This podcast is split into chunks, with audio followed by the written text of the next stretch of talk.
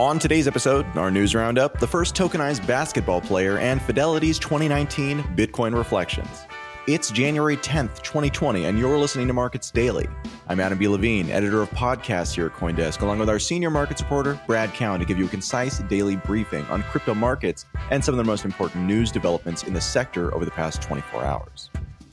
Bitcoin price is up slightly today after two straight days of losses, currently around $7,900. CoinDesk's Omkar Godbole reports that the market is seeing price resistance around the psychological level of $8,000 and technical indicators looking a bit more bearish this morning than they were earlier in the week. Turning to the news, today marks the deadline for crypto exchanges and custodians to adopt tough new anti-money laundering rules. CoinDesk's Ian Allison notes that this could be a double-edged sword for the industry, driving up compliance costs and perhaps pushing away some customers, but potentially engendering more trust and confidence in cryptocurrencies among European banks and investors. And in what appears to be a related development, the Dutch crypto derivatives exchange Deribit announced it will move its headquarters to Panama to escape tough new industry rules coming from the European regulators. According to Deribit officials, new anti-money laundering rules would require customers to provide an extensive amount of information, which makes the barriers to entry for the majority of traders too high, both from a regulatory and cost perspective. Deribit officials wrote in a blog post that they think crypto markets should be freely available to most. And Tether appears to have received a minor reprieve in court, at least on one front. Plaintiffs have withdrawn a class action lawsuit filed in November in Washington state that accused Tether and its affiliated Bitfinex exchange of issuing inaccurate information and monopolizing the Bitcoin market. Bitfinex has denied the accusations, saying it would contest any nuisance settlements. A Bitfinex spokesman declined to comment on the latest developments. A new report from the cybersecurity firm Kaspersky Labs says that North Korean hackers are now using the messaging app Telegram to steal crypto.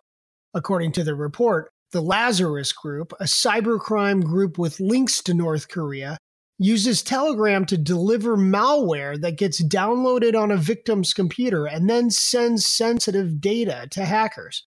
Channels then direct users to fake cryptocurrency companies. In Russia, a government-owned nuclear plant is now renting out space to crypto miners. The Rosatom State Atomic Energy Corporation has opened a crypto mining farm near a nuclear plant some 200 miles northwest of Moscow. The government entity won't mine Bitcoin for its own account, but it will sell electricity to heavy users and rent space for their equipment. And our final story today is a real stinker.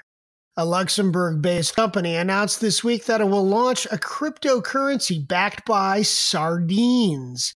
CoinDesk found a booth run by the company My Sardines at this week's CES 2020 Consumer Electronics Show in Las Vegas.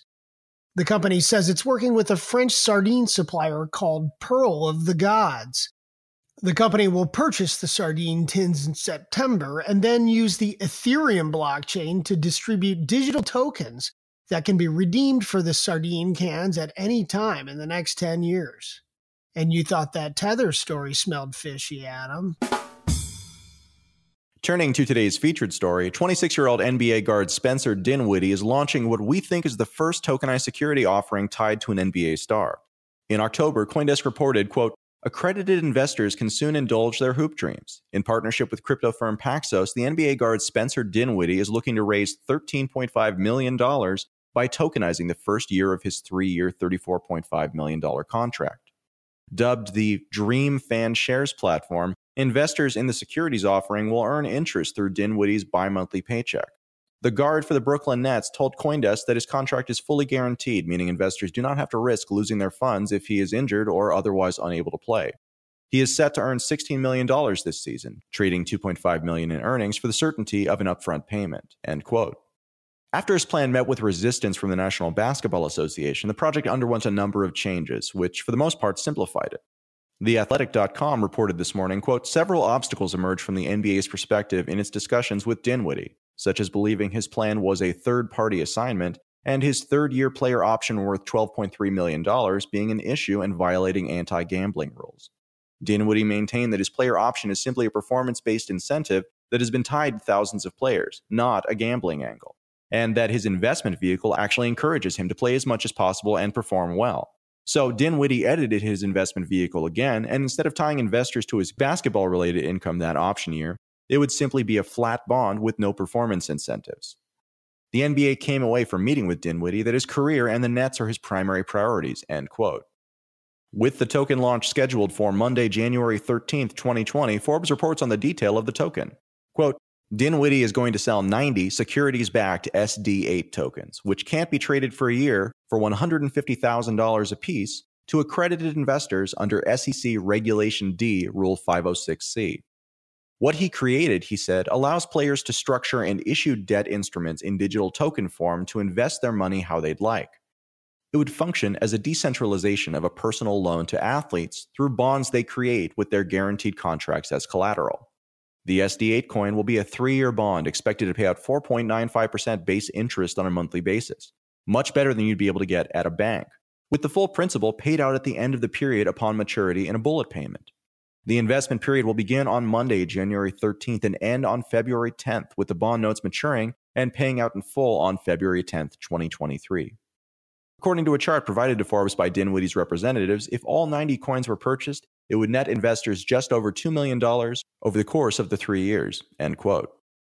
What was a fringe idea even just 2 years ago is on the verge of going mainstream, and the NBA doesn't even seem that concerned. Even if you're not a sports fan, this is exciting. The conversation around these sort of celebrity tokenization started way back in 2014, and it's taken us 6 years, more than half the time since Bitcoin launched, to get to this first real test of the concept. And to be clear, it's definitely not what we envisioned in those early days, as the weight of organizational momentum at the NBA and government security requirements from the SEC squeezed the idea into something which only the richest among us can participate in, and even then, only a maximum of 90 individuals can possibly own.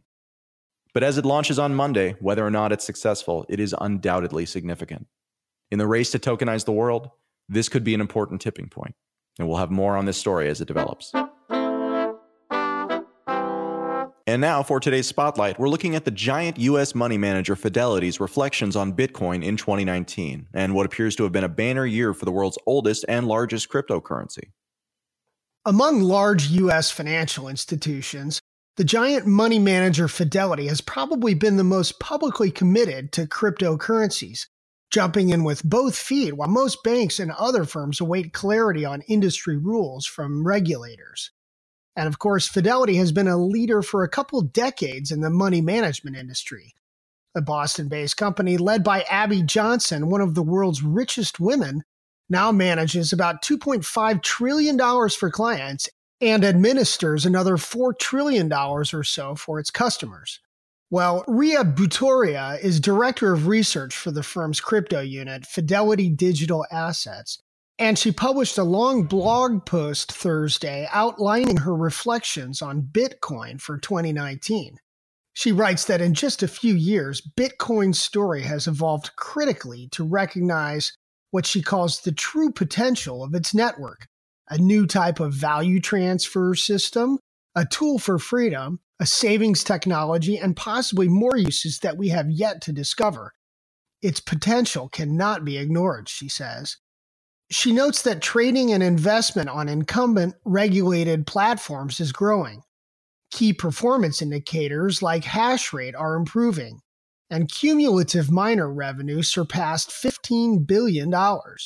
She cites the introduction of futures contracts that can be settled via delivery of Bitcoin as a major step forward.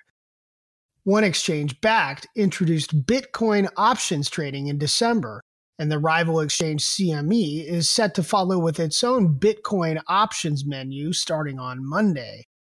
It's also noteworthy that the popular merchant payment app Square has openly embraced Bitcoin, especially with the support of CEO Jack Dorsey, who also has invested in Lightning Labs, which is working to develop key parts of the infrastructure of fast-growing crypto markets.